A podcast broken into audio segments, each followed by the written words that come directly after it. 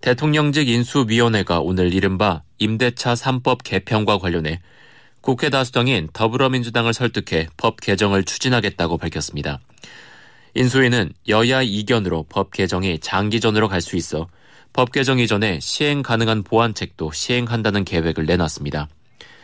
인수위 부동산 테스크포스 팀장인 심교원 건국대 부동산학과 교수는 오늘 인수위 브리핑에서 현 정부에서 임대차 3법을 충분한 사회적 합의와 유예기간 없이 도입해 국민의 거주 안전성을 크게 훼손했다고 지적하며 이렇게 밝혔습니다. 심 교수는 임대차 3법 부작용에 대한 국민적 공감대를 바탕으로 민주당을 설득해 법을 개정할 계획이라고 강조했습니다.